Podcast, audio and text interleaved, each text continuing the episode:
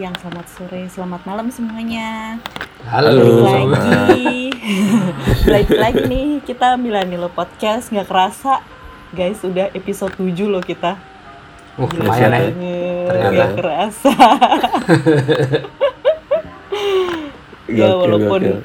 walaupun di tengah kesibukan masing-masing kan Mm, susah ketemunya yang Ternyata masih bisa, bisa. yang gitu gak bisa, yang ini bisa. Ya kayak eh, berapa? Dua episode atau satu episode terakhir. Kan gue nggak ada tuh. Iya. Habis syuting ya? Apa ya? Iya, Mungkin lagi supervisor. Oh, Oke. Jadi supervisor lah katanya. gitu. Oh enggak sih. Oh Untung enggak. Kirain Tapi kemarin artis. tet- tapi tetap masuk rekaman suaranya Pak Gupta Iya. kemarin kita udah kasih slot lah gitu. dikasih efek robot gitu kan, Dre? Atau penjual kita bakso kasih, borak. kita kasih jeda gitu, kita kasih jeda. Jual bakso borak atau kan kayak ini ya soundnya Google gitu ya Google ini se- Iya. gitu. Jadi kita hari ini mau bahas apa sih? Cul, Eh, yang lagi seru tuh apa nih yang hot? Aduh, sebenarnya sih yang lagi hot ya, yang baru aja ya terjadi gitu ya. yang baru aja terjadi, apa dia terjadi di Liga Champion. Aduh, Aduh. pertandingan kedua sedih, kita ya pertandingan kandang pertama setelah tujuh tahun Ya. 7 tahun Sampai- penonton penontonnya berapa? 75% ya kemarin ya? ya betul 75% dan udah itu bisa koreonya dari Kurvasut udah keren banget kan. AC Milan is back. Iya. Asik. Sebenarnya bener apa yang dibilang AC Milan is back selama 30 menit tuh. Ya maksudnya 30 menit kita menguasai pertandingan ya. Mm-mm.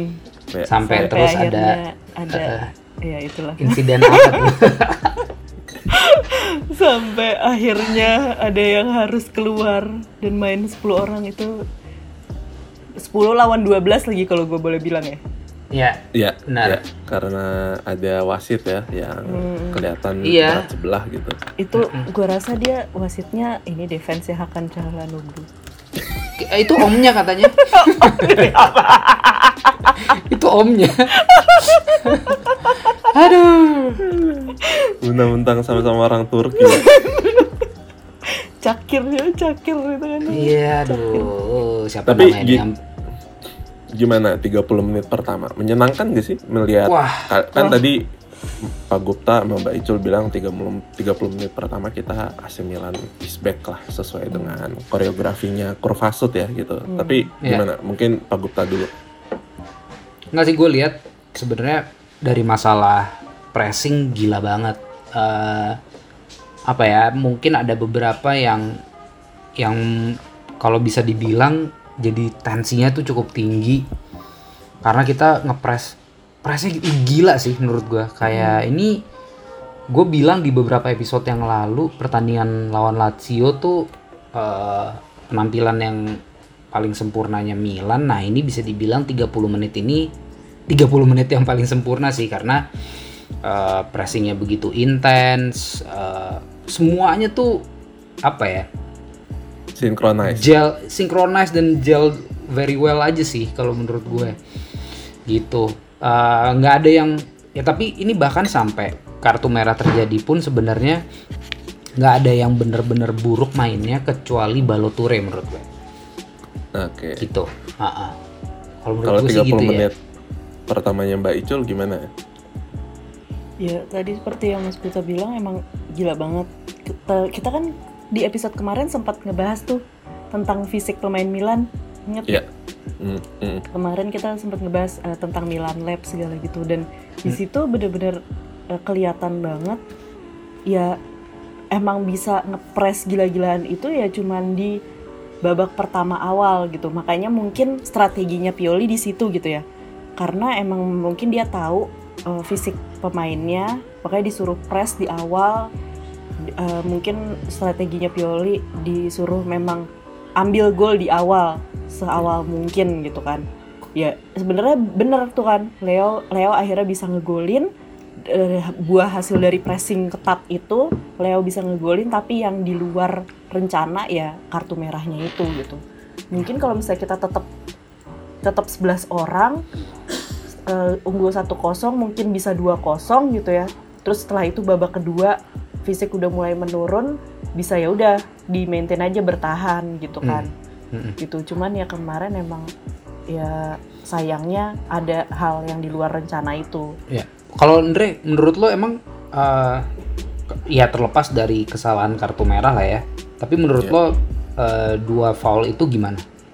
Kalau lo Kalau dua foul itu ngasih unjuk sih kalau menurut gue yang ngasih unjuk kalau pemain AC Milan nih ada beberapa yang belum paham nih cara main di UCL sama cara main di Serie A gitu.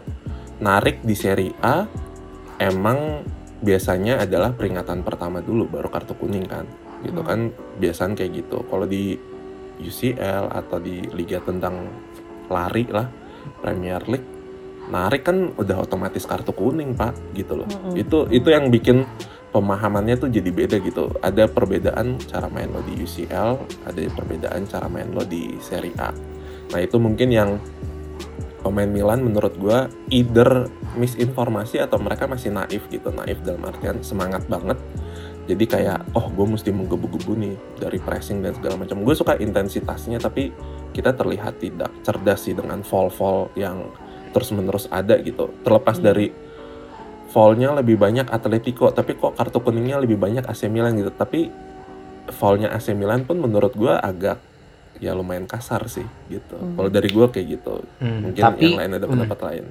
Kalau gue soalnya liatnya eh, terlepas dari yang kartu kuning pertama eh, menurut gue mungkin itu masih bisa warning gitu ya. Yang foul kedua itu sebenarnya udah lebih ke biasanya kalau orang udah kena kartu kuning ya dia akan lebih hati-hati kan Lebih hati-hati. heeh. lebih hati-hati itu satu dari sisi pemainnya Mm-mm. tapi dari sisi wasit juga pada saat ada foul yang dianggap cukup keras dan sebenarnya foul kedua itu kan memang dia injek kaki kan Hmm.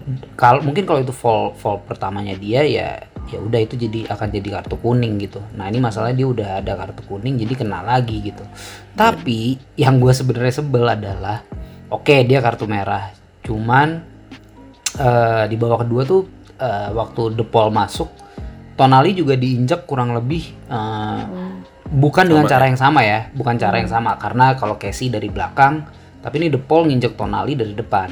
Dan itu nggak dijadiin foul. Yang Hmm. yang kemudian berujung jadi eh, kalau nggak salah corner atau throw in terus ya udah jadi gol gitu. Itu sih jadi kayak banyak banget keputusan keputusan wasit yang Emang Yang- kontroversial. ya kontroversial wasitnya. banget Hmm. eh, Kalau dia Ya. kontroversial kan nggak mungkin disuspend ya. ya itu penalti penalti buat Atletico juga kan kena kena kelemar dulu kena kelemar dulu baru kalulu gitu jadi itu eh, udah gitu yang memang udah udah dibahas banyak ya gitu di di, di media sosial tuh eh, ya memang eh, mungkin dari ruang kontrolnya bilang itu penalti tapi seharusnya dia sebagai wasit juga eh, seharusnya bisa ngecek gitu sih karena ini Ngecek keputusan kan harusnya. seharusnya Bisa, ini bisa. karena ini keputusan karena ini keputusan yang eh, krusial Heeh. ini kan satu-satu iya kan menit-menit terakhir Hmm. harusnya dia harus dia juga ngecek gitu sih dia kayak Ah. yakin banget wasitnya tuh nu- nunjuk terus udah kayak cuman denger dari VAR habis itu udah Iya. lanjut terus gitu Kan biasanya wasit ngecek sendiri VAR-nya. Ini kalau ini kan ada kontrol roomnya juga nih Baicul gitu kayak eh, handball yang pertama tuh kan sempet tuh Hmm. yang di Iya. bawahnya kalau lihat VAR cek no goal gitu VAR cek apa gitu itu Nah. bedanya sama eh, eh. Bedanya mungkin sama liga yang lain ya seperti itu gitu. Walaupun sebenarnya si wasit pun bisa ngecek sendiri gitu tapi mungkin dia udah cukup pede dengan kontrol room VAR waktu itu jadi dia nggak ngecek lagi. Nah ini juga ada pernyataan yang nah, ini udah cukup sering disebutin ya di beberapa kali lah gitu sama penggemar bola. Eh, seharusnya wasit di zaman sekarang eh, ini pertandingan sepak bola sekarang tuh soalnya udah lebih ke bisnis juga kan Hmm. ya Jadi pada saat pada saat satu tim menang atau kalah itu akan sangat berdampak eh, buat ekonomi. Buat ekonomi eh, karena gini. Taruhlah nih sekarang Milan kalah ya kan. Eh, udah dua kali kalah. Kalau mereka bisa lolos nih nanti itu alhamdulillah banget. Iya. Tapi kalau sampai nggak bisa, itu kan artinya ada kesempatan yang eh, oke lah. Kalau misalnya timnya mainnya jelek, nggak apa-apa, gitu. Ya udah disalahin timnya. Tapi ini kan ada satu keput- eh, keputusan wasit di satu pertandingan yang begitu kontroversial. Nah, jadi ada pertanyaan kenapa wasit itu tidak bisa mempertanggungjawabkan keputusannya dengan ikut press conference. Misalnya, Hmm, hmm. misalnya wasit selesai pertandingan ditanyain sama media oke kenapa lo ngambil keputusan itu penalti? Kenapa itu kartu merah? Itu kan bentuk pertanggungjawaban dia sebenarnya. Hmm. kenapa dia mereka tuh sosoknya segitu dilindunginnya. Hmm. gitu sih. Jadi kayak kita bisa seharusnya bisa tahu dong keputusan yang diambil. Oke menurut rule of game misalnya karena dia udah kartu kuning terus dia melakukan foul yang cukup keras dengan nginjek kaki pemain lawan berarti seharusnya dia dikasih kartu kuning kedua yang akhirnya jadi kartu merah. Nah kalau dia udah ngomong seperti itu udah pakai rule of game eh, ya itu akan enak orang dengernya. Nah tapi sekarang kan kita jadi spekulasi eh, kita jadi bermain apa ya konspirasi teori gitu kan. Hmm, hmm. itu sih eh, kayaknya Sampai sekarang tuh memang butuh. Akan Caklanoglu kan. nah ya kan?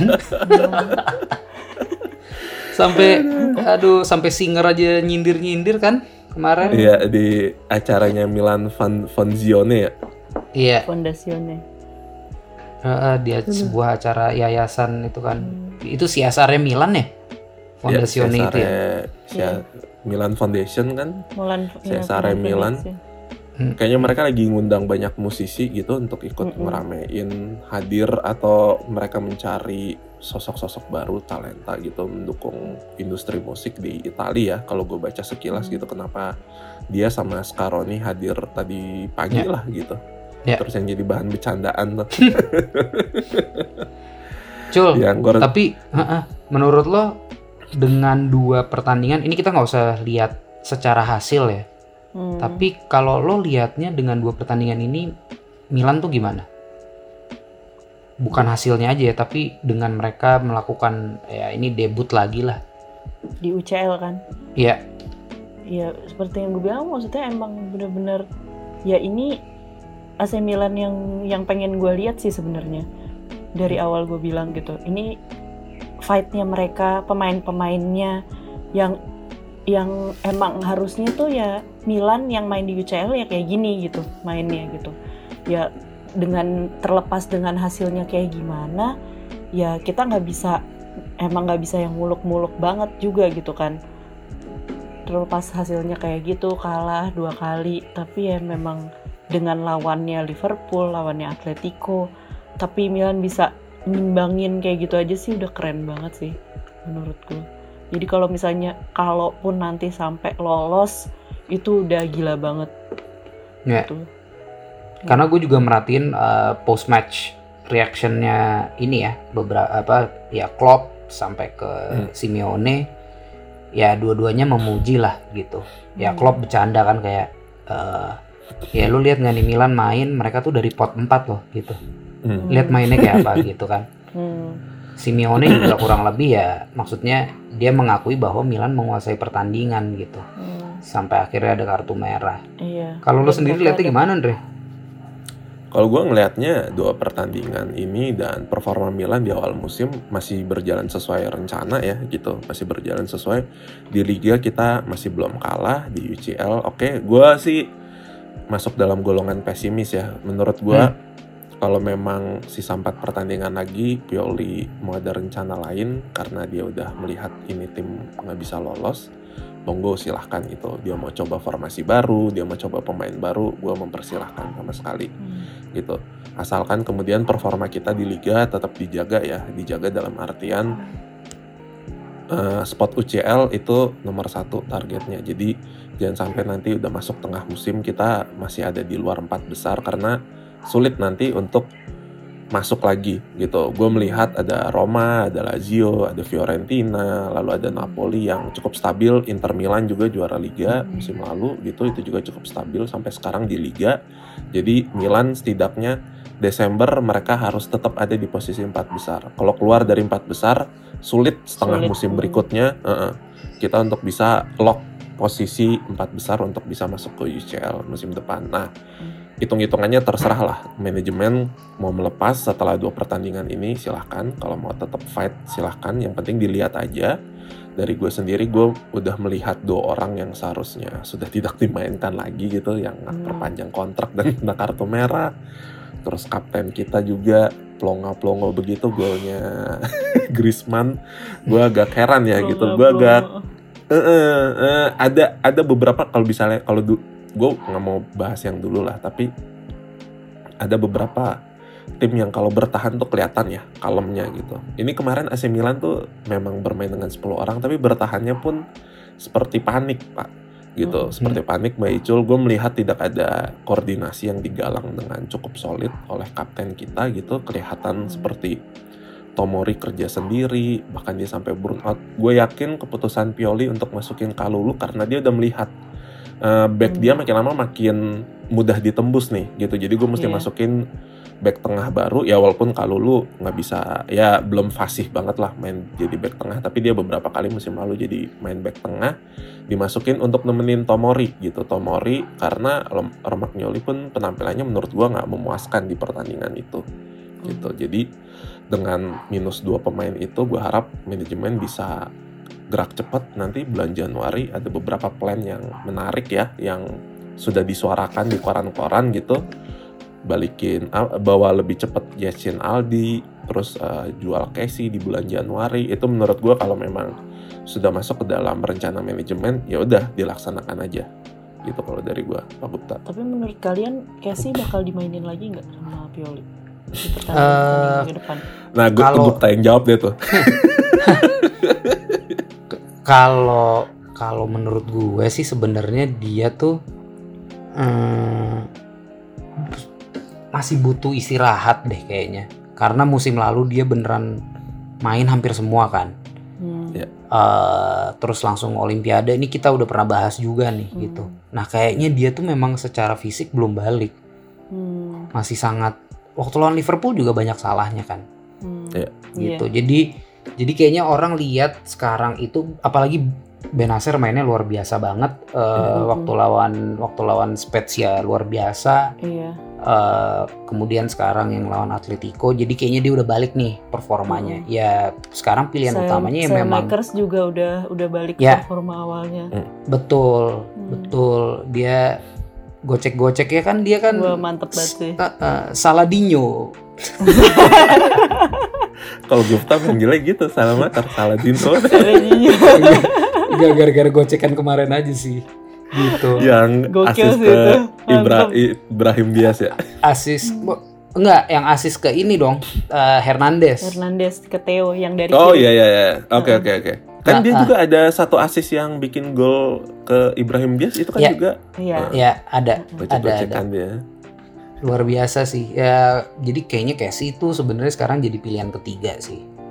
Itu kalau menurut gue ya gitu. Dan dan dan mungkin secara begitu fisiknya membaik kita nanti setelah itu baru lihat lagi apakah memang secara mental juga dia udah membaik gitu. Penalti gagal ya kan? Walaupun sebenarnya di pertandingan itu dia mainnya lumayan loh waktu lawan Lazio. Mm-mm. gitu. Sebenarnya lumayan tapi eh, ya nggak bisa dipungkiri kan memang kalau ada berita-berita di luar lapangan gitu ya Mm-mm. kayak masalah perpanjangan kontrak ini ini bisa mempengaruhi pemain Mempengaruhi, gitu sih ya. gitu sih jadi mentalnya. kalau sekarang memang berarti yang utama ya Tonali dan Benacer gitu tapi Iya. ya kita butuh dia gitu sih sebenarnya sih kita butuh dia apalagi Tapi Bakayoko ini juga sih? belum balik Tapi ini guys sih, eh, sorry nih, gue mungkin agak eh, kita refleksi dari pengalaman kita masing-masing ya. Gue ngajak nih dari Hmm. Pak Gupta, Mbak Icul gitu. Ini ibarat kata kan Casey ya, sebenarnya adalah karyawan yang sudah bisa 50% 50% apakah dia akan resign musim depan dengan pindah ke Hmm. tim lain atau dia ikut perpanjang gitu di AC Milan. Kalau gue pribadi ya, uh, gue pernah mengalami fase seperti Casey lah gitu. Walaupun gue bukan pemain bola gitu, tapi kita ada fasenya di mana kok gue udah gak nyaman di sini, gue udah ada tawaran baru gitu di sana gitu. Apakah gue akan memutuskan resign atau belum? Dan ketika itu kan, ya nanti bisa share masing-masing ya. Pak Gupta gimana, Mbak Icul gimana gitu. Gue jujur, gue ngaku di sini. Ketika gue ada beberapa kali lah pengalaman bekerja yang kalau gue udah dapet tempat baru gue udah ogah-ogahan kerjanya. Ya, ya, ya. sebulan terakhir tuh sudah bisa dipastikan sambil mungkin, makan ya? sambil makan. Sebulan terakhir bisa dipastikan lo akan lihat gue mulai sering telat. Mulai jarang tapi gue nggak tahu ya kalau kalian ternyata oh gue sebulan terakhir mah masih tetap profesional ya nggak apa-apa nanti kita sharing aja. Kalau gue udah kayak gitu maksudnya motivasi gue waktu itu adalah apa yang bakal gue kasih kalau toh gue udah ada di tempat baru gitu. Kita nggak ada kita nggak bisa menjustifikasi ya uh, gerakan agennya Casey gitu apakah dia sudah ada omongan di balik sama klub-klub lain atau misalnya dia udah kasih tahu nih sama pemainnya udah lo mainnya jangan serius-serius banget deh gitu. Jangan cedera lo. Nanti klub yang ini nanti nggak mau nih ngasih gaji lo segini gitu. Untuk itu kah dia kemudian menahan gitu. Tapi kalau gue sendiri gue berapa kali soalnya kayak gitu. Kalau gue udah dapet tempat baru hmm. dalam artian udah ada saying yes gaji apa segala macem gue sebulan terakhir udah lebih baik jangan percayai gue dengan project-project gede. Dalam artian juga Casey di sini untuk partai-partai besar menurut gue lebih baik Pioli uh, bijak sedikit lah gitu untuk melihat kalau sebenarnya nih orang dilihat dari luar tuh di pikirannya banyak gitu. Banyak banyak ada apa yang mungkin sedang dia pikirkan saat ini pasti tergambar sebenarnya dan itu berimplikasi langsung ke penampilannya dia kalau misalnya kemudian tadi Pak Gupta bilang kayaknya dia kecapean apa segala macam ya udah cadangin dulu aja gitu. Tapi inget yang kemarin minta main di Olimpiade juga dia sendiri kan gitu dia gitu. Kalau emang dia mementingkan AC Milan di atas segalanya gitu dia kan masuknya ini ya pemain over age dong di Olimpiade karena Olimpiade kan U23 gitu. Dia udah yeah. 24 tahun berarti dia masuk over age-nya hmm. mm -mm. dia kuota kuota yang usia di atas itu memang iya dan dia berarti tidak wajib sebenarnya untuk main di situ toh mereka habis itu gua nggak tahu sampai di mana ya uh, Pantai Gading apakah masuk semifinal atau apa gitu tapi seingat gue juga tracknya nggak nyampe jauh gitu timnasnya jadi seharusnya dia ya begitulah. Nah, gue nggak tahu nih kalau Pak Gupta sama Mbak Icul gimana? Mungkin ada pengalaman yang Coba sama Icul dulu kalau Icul dulu, Icul dulu. Yang kita, kelasnya kita internasional. Kita kayak, kita kayak kemarin juga udah ngebahas ini gak sih Mas Andre? Mengenai... Enggak, gue tapi gue nggak pernah cerita kalau gue tuh orangnya seperti oh. itu Mbak Icul. Jujur gue berapa kali, yeah, yeah. beberapa kali kalau gue udah pasti pergi, pasti pindah. jangan cari gue udah sebulan terakhir, gue udah pasti. Hmm jangan percaya gue dengan nih, kebetulan hmm. kebetulan uh, kebetulan kalau gue kan baru dua kali pindah kerja gitu ya hmm. dan kebetulan itu emang maksudnya pindah kerjanya itu karena emang maksudnya ya emang harus pindah aja karena harus pindah karena uh, pindah kota waktu okay. itu waktu di Jerman terus waktu akhirnya yang pindah kedua karena mau pindah ke Indonesia gitu kan maksudnya hmm. jadi kayak emang belum belum pernah uh, nemuin kayak kayak Mas Andre yang karena udah udah bosen udah apa gitu gitu kan apa namanya kalau kayak tadi mas tapi berarti kan mbak Icul nih pindah ketika memang lo udah ada tawaran baru atau lo akan ada masa-masa lo menganggur dulu nih kemarinan nggak ada dua kali ada masa itu. nganggurnya sih cuman tapi udah dipastikan lo udah tempat kerja kan iya ada tempat kan, kerja baru gitu uh -uh, jadi kalau yang tempat kerja pertama itu karena memang proyeknya udah habis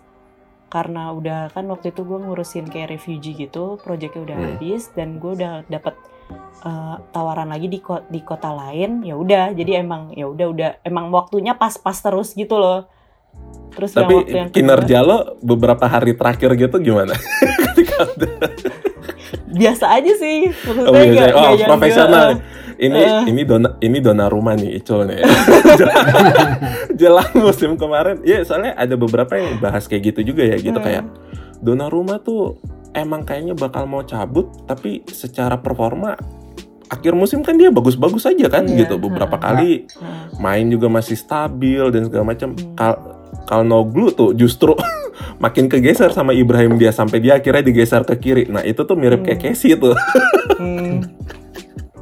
Iya dan emang maksudnya tapi gue percaya gitu ya maksudnya kalau misalnya emang hati tuh udah nggak di situ emang udah susah gitu loh Hmm.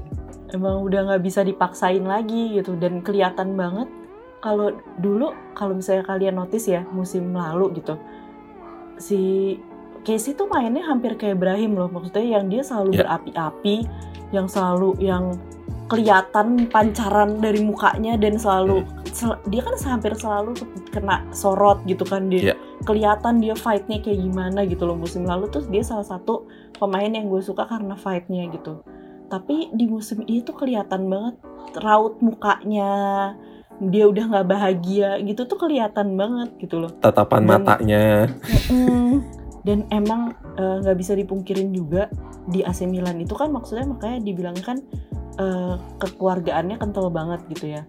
Terus kayak eh, apa namanya hubungan sama fansnya apalagi sama Kurvasut itu. Jadi Kurvasut itu memang suka intervensi. Hmm. Suka banget intervensi gitu. Jadinya emang ya itu maksudnya tadi kita sempet ngecek gitu kan sampai Instagram media komennya di limited gitu kan. Emang karena emang semengganggu itu gitu. Jadi mungkin emang salahnya dia sendiri gitu kan maksudnya dengan dia permainan eh, minta gaji dinaikin sampai segitu gitu kan. Terus eh, udah dinaikin dinaikin lagi sama dia gitu kan jadinya pasti gue sih yakin pasti banget dia udah dapet gangguan-gangguan itu dari dari sosial media atau enggak dari fans Milannya langsung di sana gitu. Hmm. kan kita juga nggak tahu kan maksudnya mungkin dia diteriakin apa di lapangan Iya, gitu-gitu. berangkat latihan gitu ya lagi di Berangkat mobil. latihan, wah kan, tuh mm, itu Hmm. banyak banget loh kadang kalau misalnya setiap melatihan itu pasti ada aja fans yang nunggu di depan Milanello gitu pasti dia diomongin apa gitu-gitu kan kita nggak ada yang tahu gitu kan pas di depan itu karena emang bener-bener pas uh, apa gerbang Milanello sampai dia masuk ke parkiran itu kalau misalnya orang teriak dari luar dari luar pagar itu pasti kedengeran soalnya kalau dia turun dari Hmm, mobil gitu. oke oke oke jaraknya nggak terlalu jauh berarti ya Nggak jauh sama Ya. sekali bener-bener in- ya ini pagar terus parkiran mobilnya mereka kalau mereka turun gitu kita Ya. teriak itu pasti mereka denger gitu Casey Ya. pasti lewat pintu belakang tuh. Minta akses Gua sempet- khusus. gue sempat lihat tuh videonya kemarin tuh yang eh, eh musim lalu. Yang kita udah menjelang apa ya akhir-akhir eh, musim eh, fans kita mulai sering datang ke tempat latihan. Jadi kelihatan sedikit lah area Milanello. Biasanya kan eh, Ya. video tuh dari dalam ya. Hmm. ini startnya dari luar karena fans kita juga ngumpul dari luar dan ngasih semangat eh, terutama kayak di pertandingan lawan Juventus kemudian Atalanta kita kayak diantar gitu sama mereka sebelum Iya, kita iya. berangkat mereka Iya, kayak ngasih iya. semangat kan jadi Hmm. iya bener kayak kata Icul sedekat itu jadi kalau ada satu teriak udah pasti bisa dengar gitu Hmm. kalau nah gimana pertanyaan Hmm. gua Gup kalau nanggepin Andre sebenarnya ya em,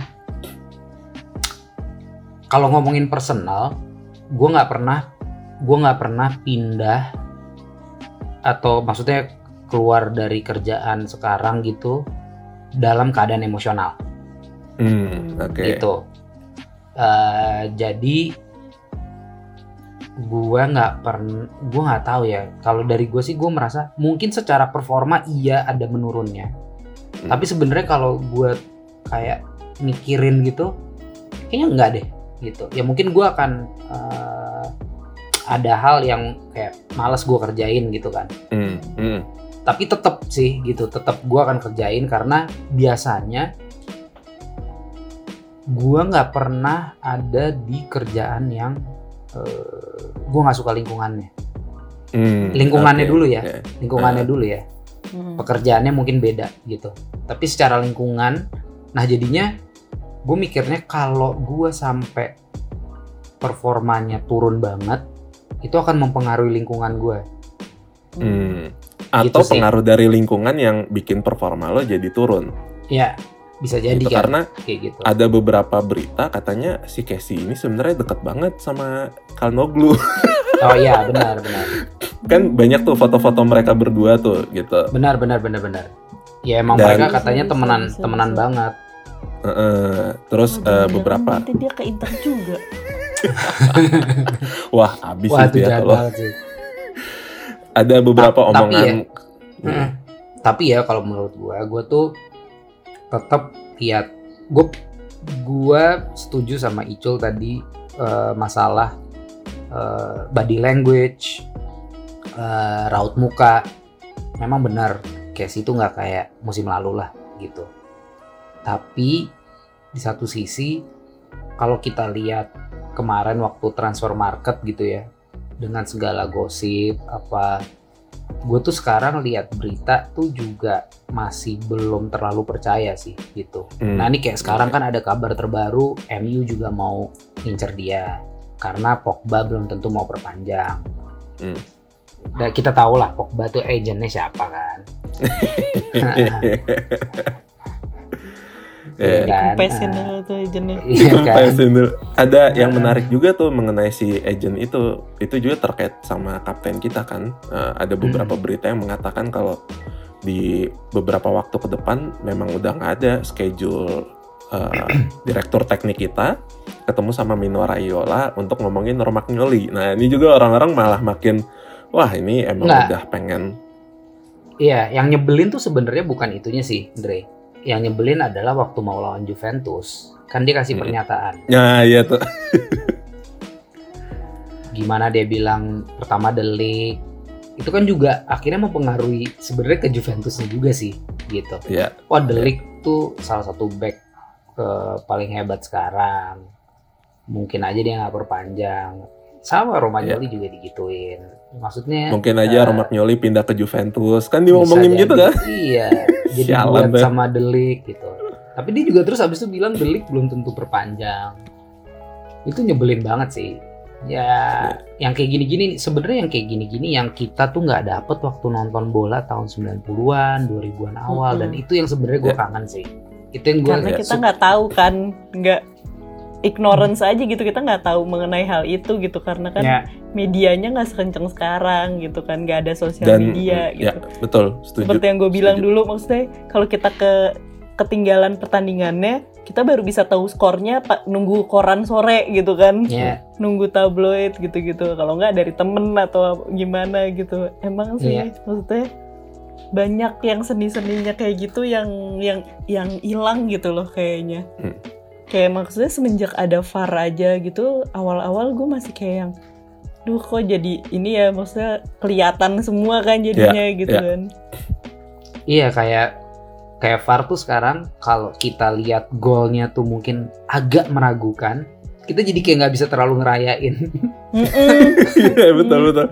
Dan itu sering sekali kan kejadian gitu kayak oh iya iya jadi gol jadi gol oh iya terus baru peluk bareng dan segala macem gitu itu emang far Iya sialan sih. emang maksudnya. teknologi tuh ini sih kayak kalau kalian nonton gak sih waktu Olimpiade kemarin yang badminton.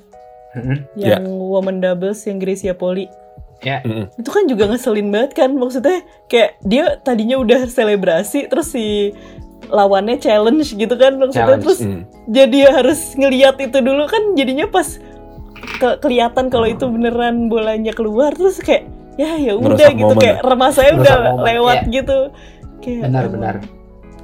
Ya ini uh, sebenarnya bulu tangkis tuh agak agak lama tuh uh, tenis duluan dengan eagle eye-nya. Kalau Iya. tenis namanya eagle eye. Hmm. bola keluar Ya. atau bola masuk ya Mm-mm. gitu. Tapi sekarang nih setelah oke lah kita udah tadi ngomongin UCL lah kesel-keselnya kita dan segala Hmm. macem gitu. Gimana nih? Masih ada pertandingan. Kita masih ternyata minggu ini dahsyat juga ya kita lawan Atalanta. Dahsyat banget. Aduh, sakit kepala Gitu. deh gue. Sakit Gitu, kepala. dan- Walaupun walaupun gue juga lihat hmm, Atalanta itu startnya belum sekencang dia biasanya nih gitu. Iya. Hmm. Cuman tetap ya namanya Atalanta ya beberapa Tapi- tahun terakhir kan udah jadi Atalanta batu tuh selalu ganjalan. jadi iya momoknya Milan banget deh parah. Ya. Padahal dari kota kecil Bergamo gitu kan. di pinggiran kota Milan gitu ya ya yang kayak kalau misalnya kita ke Bergamo itu kalau misalnya gue naik Ryanair turunnya di situ. Ya turunnya. turunnya di situ. Turunnya di situ. Di, di Milan Bergamo namanya. Hmm. namanya aja ada Milannya dulu Milan Bergamo. Padahal itu di kota Bergamo gitu. Ya. tapi Hmm. karena orang-orang biar biar orang-orang mau flight ke situ ditulisnya Milan Bergamo gitu. Hmm, Karena- oke, karena oke. dia sebenarnya apa namanya eh, airportnya itu ada di kota Bergamo itu gitu. Hmm. Berapa jam perjalanan kalau dari situ ke Milan sih anyway naik bus 45 menit sampai sejam Ya. lah tergantung lah udah kayak ke Depok itu gitu. pak Iya, emang bener-bener bener-bener di pinggiran kota Milan banget, bener-bener ini. Dan kotanya tuh ya gitulah, kota-kota nggak jelas gitu. Sebenarnya kota kecil gitu kan, tapi gila selalu dan itu memang pride-nya mereka ya mungkin di situ maksudnya Hmm. karena di mereka selalu cuman jadi sampingannya kota Milan gitu. Hmm. Cuman jadi ininya kota Milan, jadinya mungkin mereka bener-bener emang kalau lawan Milan tuh kayak fight banget gitu. Bener-bener hid- antara hidup dan mati gitu. Malah sekarang tuh bisa dibilang derbynya tuh sama Atalanta gitu, bukan sama Inter. Sama-sama biru hitam kan. Benar. Saingan Dan kita ternyata itu. beberapa legenda kita atau beberapa pemain kita ada juga yang pernah main di, berkostum Atalanta ya. Ada Filippo Inzaghi, Inzaghi, Iya. Thierry, Christian Vieri, lalu ada Giacomo Ven- Bonaventura, Ventura. oh ya, Ventura. Eh, Montolivo. Mm-mm. Monto, oh Pazini- iya. Pazini Mantan dihitung nggak nih? kapten. ya Pazini lumayan lah. Dan ternyata Simon Jair juga pernah main di Atalanta loh. Ya, Hmm. ya. Sebelum akhirnya ke Milan juga. Plus ya, yaitu si kartu merah yang kemarin. Iya itu dia langsung dari sana tuh, Hmm. ya kan. Eh, Atalanta Iya. nih, ya kalau kita lihat juga kan kemarin di Champions League sebenarnya hmm, mereka menang main 1-0 pak. menang Dia top of the 1-0. league loh. Iya. Iya, karena dia 4 poin ya kan, bisa seri Mm-mm. sama Villarreal eh, walaupun eh, sempat ketinggalan. Ya, secara mental emang mereka udah udah bagus lah Gas Gasper ini nih walaupun sepertinya banyak ya pemain kayak siapa kemarin tuh Gomez gitu kan akhirnya sebel Ya. sama Gasper ini. Hmm. Cuman secara sistem dia udah paling cocok kayaknya sama Atalanta ya. Oh cocok banget asli. Parah Cocok. tuh orang. dan dia Atalanta juga pinter banget jual beli pemain tuh salah satu. Mm, salah satu klub yang ya udah beli pemain yang mungkin kita nggak kenal Mm-mm. terus dibikin jadi bagus di dia ya gitu aja terus. Dan mantan eh, mantan akademi kita masih ada tuh di situ yang kemarin nyetak gol juga Matteo Passina itu juga kan mantan akademi AC Milan tuh Mm-mm. sempat diisukan juga bursa transfer kemarin apakah kembali ke AC Milan karena sebenarnya kita ada opsi buyback Ya. itu di situ gitu nah itu juga jadi salah satu hal yang harus diperhatikan tuh Hmm. sama direktur teknik gitu tapi gimana pada optimis mungkin Mbak Icul dulu optimis gak nih lawan Atalanta kalau di sekarang ngelihat performanya gitu ya eh, kalau lawan Atalanta harusnya masih bisa sih menang gitu. Kalau performanya masih kayak sekarang gitu ya. Kayak jangan sampai nih gue harus ngetok meja dulu lagi jangan sampai ada yang yang cedera-cedera lagi gitu ya. Jangan sampai ada yang cedera-cedera lagi jangan sampai ada hal-hal yang ya itulah faktor Milan tuh dari dulu kan kayak gitu banyak faktor X-nya gitu loh. Hmm. yang suka ini yang nggak terduga nggak terduga gitu. Kayak ini tiba-tiba maksudnya kayak si kemarin ya ini di UCL sih ya maksudnya kayak si kartu merah gitu-gitu. Cuman gue udah mulai udah mulai ininya ngelihatnya sekarang tuh pelapisnya Milan juga udah mulai bagus-bagus juga gitu. Hmm.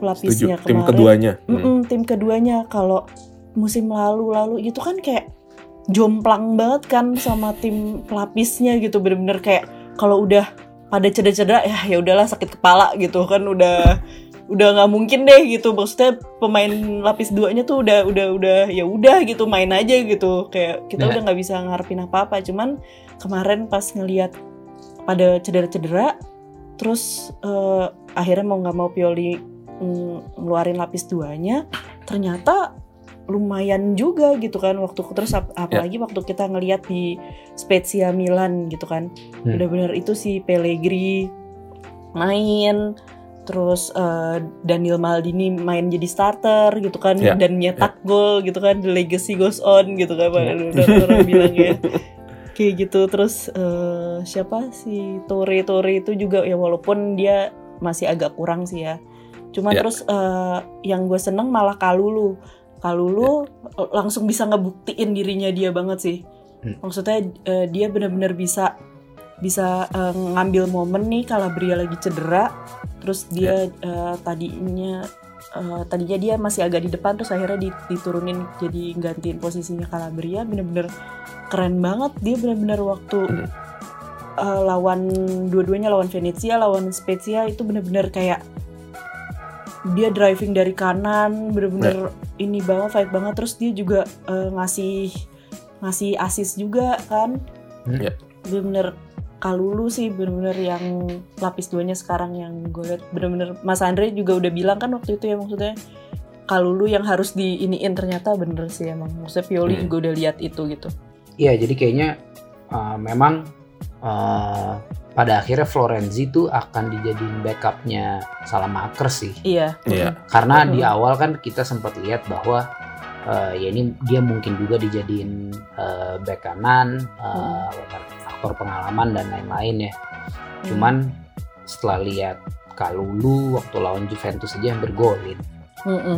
ya kan? Yang kalau nggak Hmm. ditepis tuh ya, peluang terakhir. Wah, peluang terakhir itu tuh lumayan banget tuh kalau bisa Mm-mm. golin ya kan. Nah, Mm, pasti dia akan ada waktunya sih kalau kita lihat. mm-mm. Gaya mainnya juga eh, berbeda sama Calabria ya gitu. Iya. Crossingnya Hmm. lebih bagus loh. Ya. Ya. Calabria Setuju aja kalau butuh itu. berapa musim bikin crossing kayak gitu. Kalau lu Ya. crossingnya gue kan, wow, crossingnya lumayan banget ya. Iya, iya. Crossingnya jauh lebih bagus. Makanya. Drivingnya juga lebih masuknya dia lebih kayak nusuk gitu loh daripada Calabria kan Ya. suka takut-takut kan dia. Hmm. Dan Calabria lebih suka kalau gue liatnya dia tuh lebih suka ngelebar ke kanan. Mm-mm. Kalau Hmm. Kalulu tuh dia bisa langsung masuk kayak nusuk ke tengah gitu. Berani dia drivingnya. Iya. Gimana Andre kalau menurut lo? Kalau tadi nih.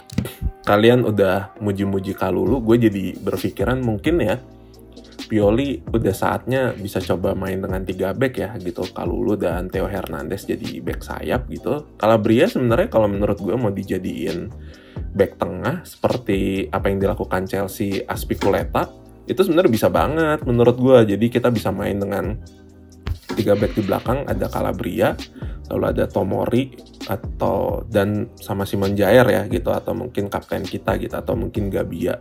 Dan bisa bisa jadi itu meledakkan potensi Kalulu dan Theo Hernandez yang sebenarnya atribut menyerangnya lebih banget gitu dibanding kalau mereka hanya digunakan sebagai back sayap saja.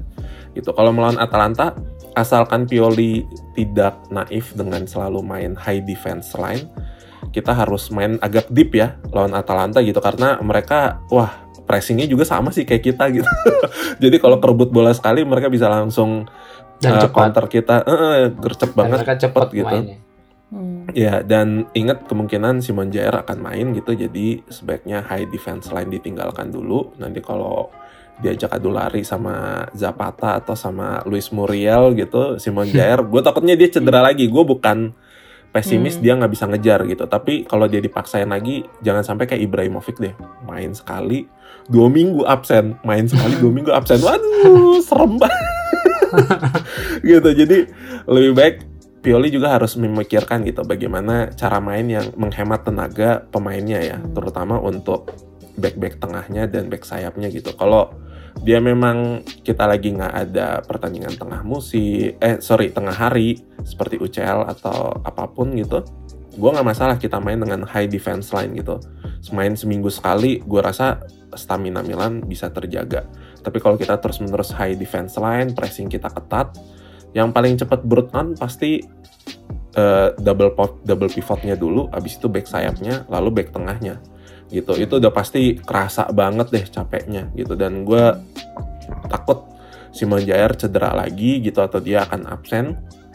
kalau kita tidak mencoba main dengan menghemat tenaga kita gitu tapi gue optimis Atalanta minimum kita bisa nahan seri mereka lah gitu nahan seri menurut gue udah hal yang great result gitu setidaknya bisa mengembalikan moral pemain gitu terutama habis kalah kemarin. Tapi kalau menang ini akan jadi kejutan gitu. Apalagi kalau kemudian Pioli berani menggunakan pemain-pemain pelapisnya seperti Daniel Maldini mungkinkah akan starter lagi gitu? Biar Kalulu apakah kemudian akan starter lagi gitu? Bolo Torre hmm. apakah mungkin menggantikan Theo Hernandez gitu? Nah kita nggak tahu gitu. Kalau gue sih seperti itu. Iya kalau gue sih gue lihat uh, prediksi gue 2-1 sih menang Amin. Amin. Ya Dan gue rasa ya maksudnya ini ini salah satu yang uh, untuk defense kita cukup berat sih lawan yang ini gitu. Hmm. Uh, mereka permutasi posisinya juga oke okay banget, mereka cepat dan sebenarnya back sayapnya juga, juga tajam-tajam uh, Pak, Robert Gosen wah. Iya, bahaya tuh, ya kan. Mm -hmm. Jadi uh, sebenarnya sih uh, kebobolan satu sih, tapi kita bisa golin dua. Kalau menurut gue gitu sih dan ada kecenderungan ya kalau kita disamakan kedudukan gitu terlihat pemain Milan udah nggak mentalnya nggak drop gitu malah hmm. mereka mencari gol kemenangan gue nyadarin hmm. itu pas kemarin kita disamain kedudukan setelah golnya Daniel Maldini gue melihat tuh Theo Hernandez langsung oh ini saatnya gue maju ke depan beda banget Salma. sih emang maksudnya kalau yeah. musim lalu tuh bener-bener kalau udah ketinggalan itu gue hmm. udah males nontonnya atau disamakan kedudukan sama kayak Atletico kemarin gitu tuh Yeah. Atletico kemarin juga kan kayak gitu tuh. Sorry gue potong Baicul. Atletico hmm. kemarin kita ada satu peluang dari Florenzi, inget gak? Iya. Yeah. Gitu. Terus kita ada beberapa kali emang udah bisa masuk ke kotak penalti, baik dari drive-nya Theo Hernandez ataupun hmm. bola lambung yang dikirim ke Giroud. Da, itu yang gue seneng gitu. Mentalitas hmm. ketika disamain kedudukan hmm. nggak down, malah makin uh, uh, malah makin lapar gitu untuk nyari gol kemenangan, yeah. nyari gol kemenangan dan itulah tim Milan yang sekarang. Iya. Iya membanggakan sih sebenarnya kayak hmm. hmm. daya juangnya udah udah balik kayak yang dulu gitu. Iya. Makanya makanya seneng seneng banget sih uh, nonton Milan du dua tiga musim terakhir lah gitu. Yeah. Ya enak lah gitu. Uh, kalau dulu mungkin yang game-game malam tuh males bangunnya. Terus kalau yang udah mulai, kalau sekarang sih dikejar semua kalau bisa mm -hmm. gitu. Yeah. Lagu Selama... UCL sikat semua ya. iya. Apalagi iya, UCL kan. Apalagi iya. Mbak Icul bangunnya mesti pagi tuh. Masuk jam berapa kan kantor? Yoi. sempet sempet tidur lagi nggak? Tidur sejam. Waduh. Wah, gile. Bisa ya kayak gitu. Dahsyat sih. Untung untung kan deket. Iya iya. Iya, hmm, yeah. iya sih benar sih. Kayaknya nggak mandi deh. Icul kemarin. mandi lah. mandi mandi.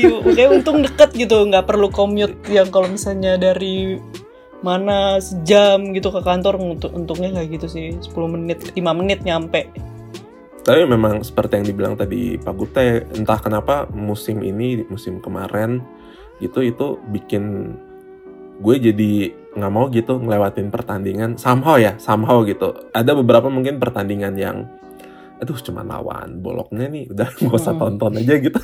Ini sampai lawan yang lawan Spezia aja tuh yeah, kayak pengen nonton gitu. iya gak sih Iya, okay. kalau lawan tim-tim kecil tuh yang kita sering kesandung, gue udah yang ya udahlah lewatin gitu. Walaupun ya jamnya jamnya bersahabat gitu, tapi ini hmm. gue kayak kejar semua akhirnya gitu kayak hmm. gue pengen lihat tim ini gitu, gue pengen lihat dan ini ngingetin gue waktu itu nonton Milan nggak berhenti berhenti sampai akhirnya Scudetto zamannya Oliver Bierhoff gitu itu kayak semangat itu muncul lagi gitu kayak oh mesti bangun nih mesti bangun nonton mesti bangun nonton mesti bangun nonton gitu. Itu mungkin yang gue rasakan ya. Gue nggak tahu kalian juga ngerasain kayak gitu gak tim-tim kecil pun kalian tertarik gitu iya. gitu untuk nonton. Uh -uh. sekarang tuh begi biar gimana? Apalagi sekarang kita udah mulai podcast kayak gini ya. Maksudnya kayak emang suatu kewajiban juga gitu kayak harus nonton. Eh btw sekarang udah mulai ada nobar loh. Kalau kita mau nobar. Oh boleh juga tuh Hmm. Gimana, sih gua... sekarang nobarnya? Eh tapi Jadi, bukannya masih di sorry kota-kota kecil ya? Jakarta kayaknya belum deh gue lihat. Udah ada, tapi uh, venue-nya tuh ditutup. Kita harus uh, kita harus ngubungin CP-nya. Ini kayak Oh. secret society gitu ya, tato gitu. Mau nobar Kemarin Milan ya gitu. Eh, kemarin kan gue juga ngeliat gitu kan di sosmednya gitu venue mohon hubungi CP wah gila nih bener-bener kayak Hmm. jadi nggak dibuka di nggak dibuka di open gitu kalau misalnya gue nggak masalah misalnya- sih kalau mau nobar gitu cuman gue agak ini aja eh, apakah sudah divaksin gitu ya gue bukannya nggak mau Oh, ini yang ya nggak lain. mau gitu gitu gue Yang cuman ya. menjaga aja gitu kalau memang Hmm. Oh kita nggak ada ngecek nih random gitu ya udah gue ikut nobar tapi mung- mungkin gue pakai masker gitu Iya. gitu aja gitu kalau misalnya oh kita udah vaksin semua dua kali gitu oke ya udah gue pede sih datang gitu teriak Iya. nanti buka masker juga gue Iya sih ya, yang lainnya takutnya ya. Mm-mm. Iya. Gue nggak, gue gue sih itu aja gitu. Gue pengen sih kangen justru nobar jadinya. Iya, Tapi kalau ada makanya. di tempat yang eh, mungkin apa ya, secara kapasitas mungkin nggak terlalu banyak juga mungkin akan seru, Outdoor ya ya. kan? mungkin ntar bisa gue cari tahu dulu sih tempatnya Nah, di mana, mantep terus tempatnya kayak dulu. gimana gitu, Gua- tempatnya outdoor apa enggak. Ngelihat yang ya tapi ini karena fans klub yang nggak terlalu gede ya. Indo Sampdoria tuh gue waktu itu lihat udah Hmm. nobar tapi yang datang Indo Sampdoria ada demi apa sih? ada ada Gitu. ada banget gitu ya. Ya kan gue kerja gue harus berhubungan lah ya Hmm, dengan mereka gitu hmm, untuk hmm. itu makanya beberapa akun gue follow lah si Hmm. supporter ini terus ada Indo Sampdoria terus mereka nonton Hmm. berempat gitu lucu banget gitu kayak berempat. Ya iya Allah, berempat mau ya, nangis kayak deh. ba- bapak-bapak gitu terus pakai shawl Sampdoria terus kostumnya masih yang Hmm. lama yang kayaknya Roberto Mancini ya gitu terus Iya. mereka kayaknya booking satu satu satu tempat gitu jadi ada layar lebarnya lalu ada makanan Hmm. itu mereka booking kayaknya buat di situ yaudah mereka nonton ada yang bawa anaknya kok gue lihat gitu jadi mungkin 5 Hmm. 6 lah gitu tapi gue kayak anjir gue kangen sih nobar gitu tapi mungkin yang intim BTW, ya Mas intim Gupta yang sama Mas kayak Andre tuh ru- tinggalnya di mana sih? Daerah mana sih? kalau gue di Cilitan Jakarta Timur Jakarta Timur. nah. Wah, ini kita coast to coast. gue di barat, di Oh Serengseng. my god. eh, Iya kan? gue Di timur apa di barat? grogol masih ke sana lagi anyway atau gimana sih Eh, deket kebon jeruk lah. Oh dekat ke Banjeruk. Oh, sih sebenarnya di tengah-tengah gue nggak ada masalah sih gitu. Misalnya kalau ke Senayan atau ke Pancoran ya biasanya atau gimana sih hubungin CP-nya biasanya? Katanya katanya sih kemarin gue sempet nanya di daerah eh, daerah Cempaka Putih. Oh, Wah, oh deket Andre. Gupta jauh. Enggak, enggak lumayan, lumayan. Serius loh, nggak masalah ke situ. Lumayan deket kok itu. Ya coba nanti dicari deh informasinya. Ternyata Mbak Icul, ya. nanti kalau misalnya jam-jam bersahabat lah ya gitu. Mm-mm. Kan sebenarnya udah ada beberapa tuh jam-jam yang main jam 8, main jam 9. Yang iya yang next ada nggak sih yang jam-jam bersahabat gitu? Belum nanti ngecek sih. coba kita cari soalnya biasanya jadwal Hmm. nanti keluar setelah si ini ya international match nih Mm-mm. gitu Yang lawan Atalanta nih kita jam berapa ya? Kayaknya jam 2 deh. Waduh. Ya kalau Atau- itu berat itu. 145 pak hari Ah. Senin Hari Senin Ah, pula. Senin ya? Senin, Re. Senin Senin Monday 4 Oktober 145 Ya. Itu pertandingan ini yang juga paling yang ngeselin berikutnya sih. Milan Verona 17 Oktober 145 lagi wah jam-jamnya emang agak sulit sih Wah, tiga kali Ini kenapa? wah lebih kita- berat sih nanti kan ini akhir Oktober kan pergantian jam Eropa. Oh Hmm. iya. Jadi jadinya pasti nanti jadi 245 kan? 245. Heeh. Betul. Oh my god. ya udahlah guys. Heeh. ya kita lihat aja nanti jad- jadwal belum keluar semua gitu nanti siapa Hmm. tahu ada eh terus jadwal ini jadwal bersahabat sampai dari match day 7 Atalanta. Ini pokoknya kita di Oktober Oh. 145 terus.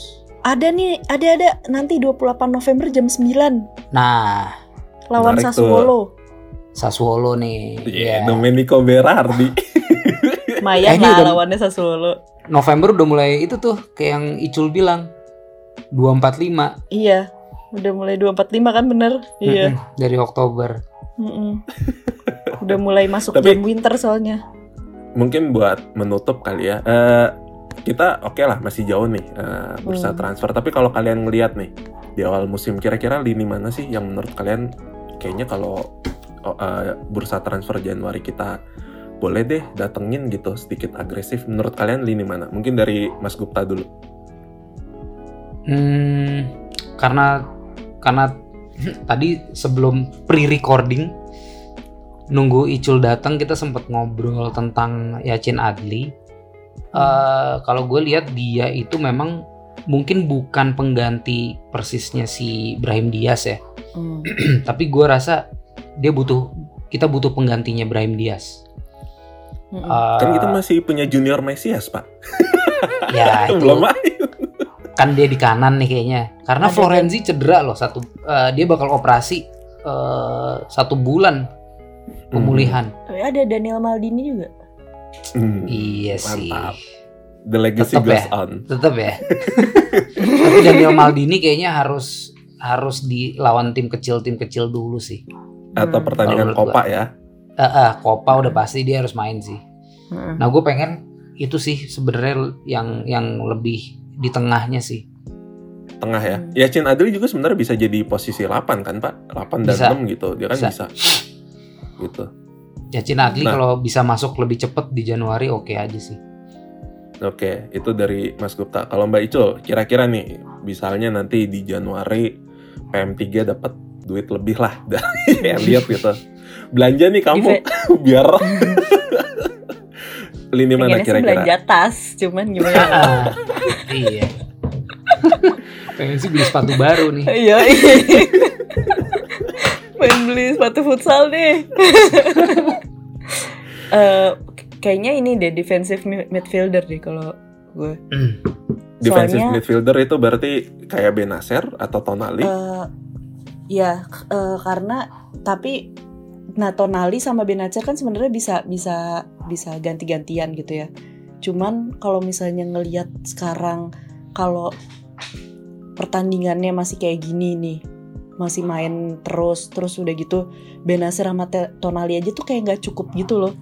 Udah gitu kalau misalnya mainnya full pressing kayak gitu kayak kemarin ngelihat pas waktu Atletico lawan Atletico gitu ya belakangnya ya mungkin karena main 10 pemain juga kali yang nggak ada Casey gitu. Hmm. kayak belakangnya tuh agak lama untuk turun terus kayak agak bolong aja gitu nggak tahu kenapa. Jadi langsung pas gue ngeliat berkali-kali kok langsung back terus ya gitu? Defensive midfieldernya tuh kayak agak susah gitu loh Hmm. turunnya kalau sepenglihatan gue ya maksudnya Ada kalau misalnya Yang kepikiran nggak kira-kira gitu kayak gue suka nih, kayaknya cocok deh kalau Januari masuk ke Milan gitu. Icul lupa Dari- loh padahal padahal bentar lagi Krunic sembuh. Oh iya ya Allah. Oh iya. Sampai lupa lo ada Krunic. Soalnya baru main sekali langsung cedera pak. Itu Sumpah sampai timnas lupa. lagi. Waduh. Cedera di timnas aduh. Heeh. Ih sumpah gue beneran kalau lupa udah banget lo ada kita punya Krunic. internasional match up gitu deg-degan loh gitu kayak kayak tadi gitu Fikayo Iya. Tomori dipanggil timnas Inggris gue kayak "Aduh, kenapa lu mesti pergi sih Suka Untung- brengsek juga ya timnas-timnas gitu Ah. maksudnya ngelihat performa di klub bagus dikit langsung di ini biasanya padahal dilihat juga enggak gitu kan. Ya, nah kebayang nggak Mbak Icul kira-kira gitu? Ya kita masih punya Krunik dan Bakayoko gitu. Ah, tadi Mbak Icul masih tetap menyoroti gelandang tengah lah gitu atau gelandang bertahan. Kira-kira kebayang nggak siapa gitu yang mau didatengin atau apa? Belum ada bayangan sih. Siapa ya? Udah balikin Pobega enggak nih nggak mau eh Pobe- Pobega biar belajar dulu tuh dia lagi Oh, belajar oh, sama oh, Ivan Juric. Belum sih, belum belum belum. oke Ivan Juric tuh lumayan tuh Mm-mm. eh, apa mengasah pemain-pemain muda. Dia sekarang muda ya. jadi jadi double pivot di Torino. nah jadi iya ntar, gitu jadi gua- ntar balik, ntar balik ya. Tapi beneran butuh semusim sih kalau menurut gua untuk Pobega ya. Nah, Karena sayang dia Pobega. kalau kalau cuman setengah musim oh, balik lagi ke kita, menurut gua nggak akan terlalu banyak dipakai dia nantinya. Hmm. Paling cuma di Copa atau jadi pelapis kalau di Liga sama Champions League. Nah, oke Cie, oke. optimis optimis lolos. Optimis Amin, lolos ya. amin, Optimis amin, amin. lolos. iya kan? Amin ya Allah. Duitnya lumayan soalnya ternyata menang tuh dapat 3 juta euro ya satu match. Iya. Iya. Oh iya. Pan, Heeh, pantas Gordon Singer ngamuk-ngamuk. Eh kita ngajuin komplain loh Iya, komplain secara ke resmi. UEFA Mm-mm. secara resmi. Iya, Tapi. Ya Match- bagus lah. Match 3 juta euro tuh udah berarti bisa bayar satu gaji Casey semusim tuh. Kayak gitu dibahas lagi. Dibahas lagi.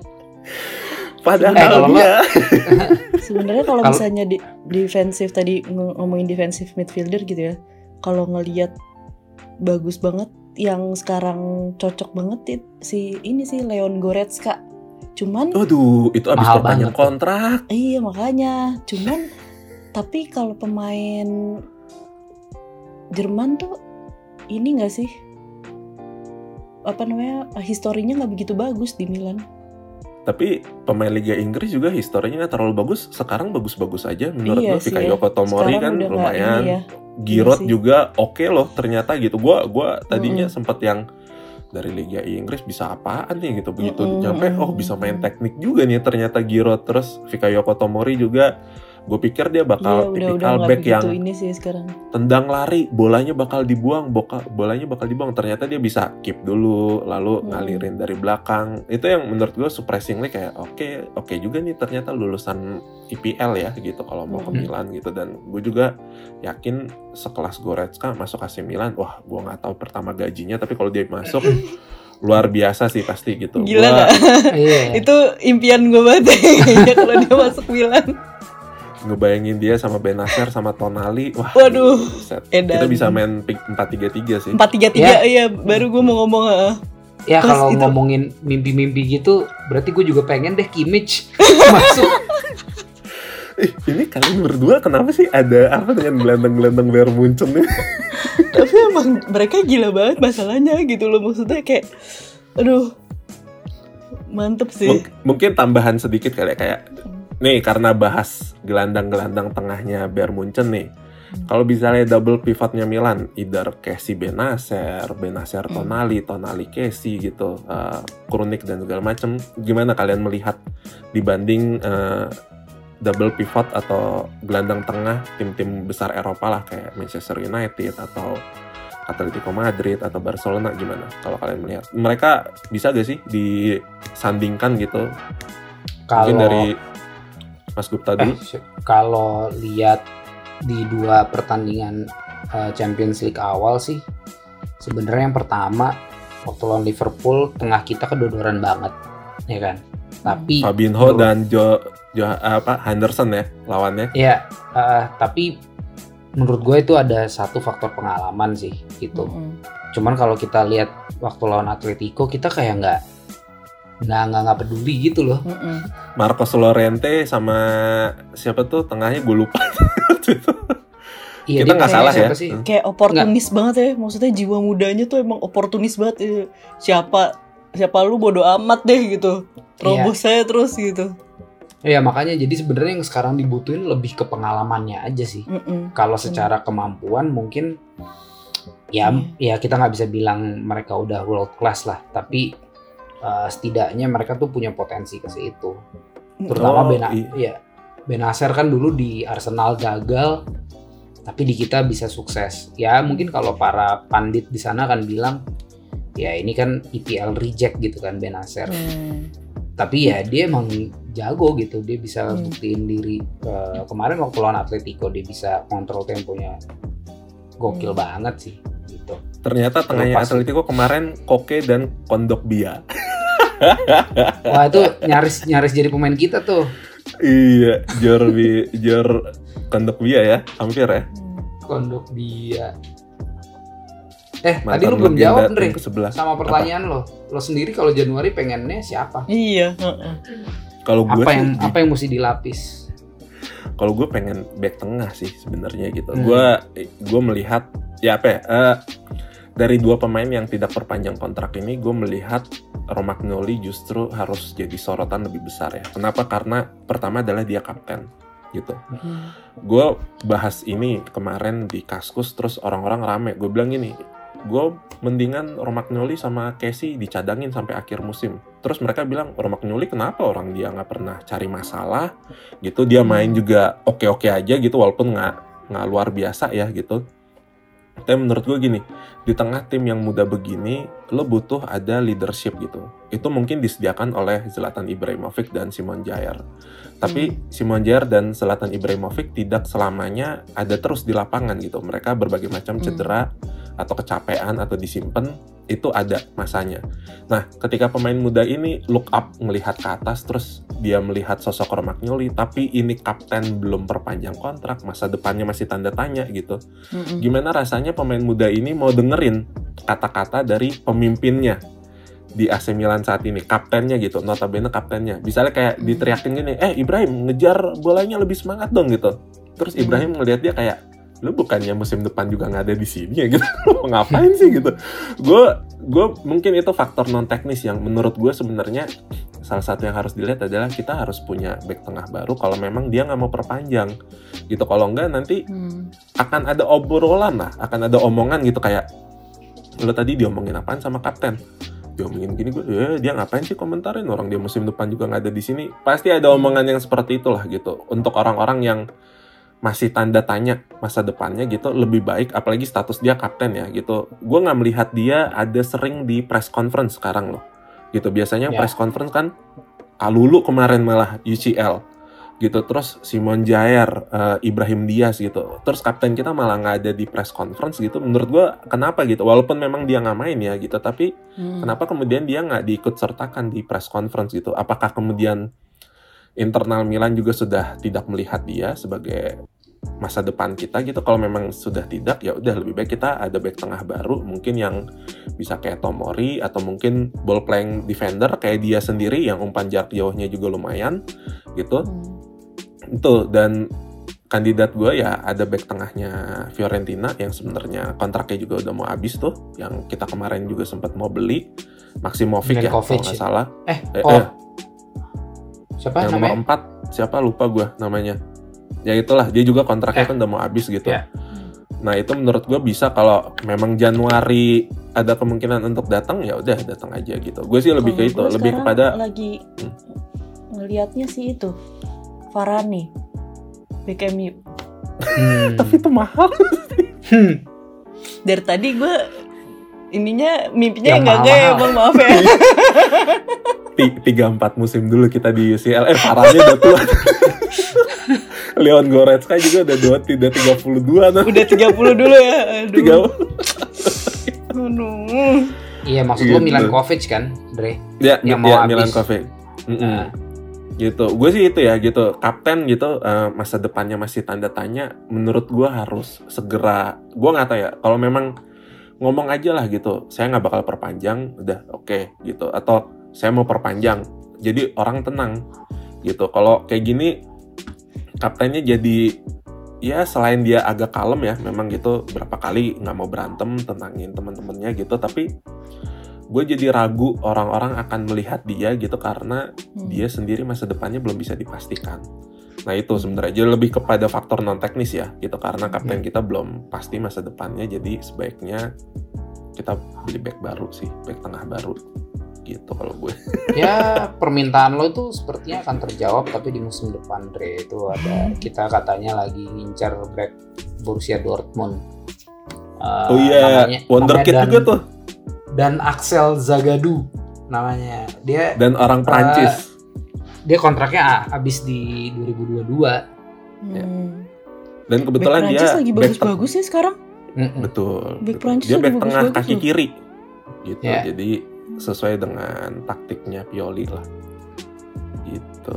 Tapi kalau bisa datang lebih cepat ya oke lah gitu. Gua uh, jujur dua orang yang nggak perpanjang belum perpanjang kontrak ya gue bilangnya belum lumayan mengganggu di pikiran nah setiap kali masuk starting line up kena, entah kenapa det- detak jantung ini lebih berdebar-debar melihat mereka.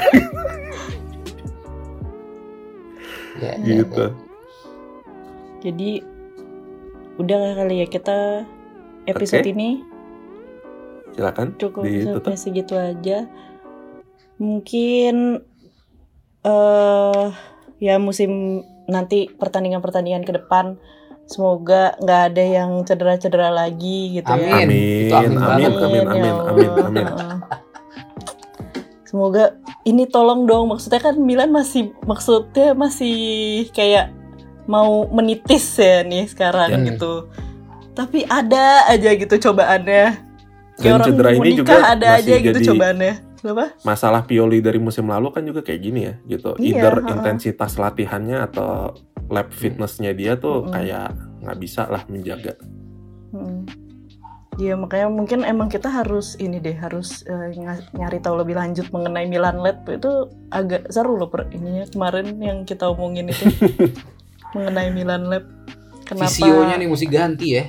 Iya, Iya, kenapa kita kita kemarin tuh di episode yang kemarin Mas Gupta kita se- sempat ngomongin kita berdua nggak sempat ngomongin mengenai Milan Lab gitu. Hmm. Eh, dulu tuh Milan Lab kan eh, yang hal satu hal yang dibanggain sama AC Milan kan. Iya. Makanya dibilangnya Milan Lab gitu maksudnya. Tapi kenapa eh, musim-musim terakhir ini pas kemarin yang lagi banter era segala gitu kenapa malah eh, pemain Milan itu banyak yang cedera sampai akhirnya tuh malah sampai nggak bisa main lagi gitu malah bukannya membaik tapi makin parah gitu apa ada yang salah gitu dari Milan Lab-nya gitu gitu sih Iya, dulu diprakarsai sama Jean Pierre Merseman ya kalau nggak Mm-mm. salah namanya ya, ya kan? Mm-mm. Ya itu yang jadi masalah udah cukup lama nih buat Milan itu sih bahaya banget sih. Dan masalahnya Krusial juga banget. Eh, main bentar, cederanya panjang itu tuh. Mm-mm. Iya, selalu kayak gitu gitu kan. Makanya ya jadinya kita kapan ketemu lagi? Minggu depan lagi ketemu ya bareng Milanilo Podcast. Jangan pernah bosan dengerin kita bertiga. Gue Ico. gua Andre. Ya, Ya gitu Bukan. waktu bilang gua Andre lo tadi. Eh, udah cepet. Oke, sampai jumpa di Sampai episode jumpa berikutnya. minggu depan Forza Milan. berikutnya. Forza, Forza Milan. Milan.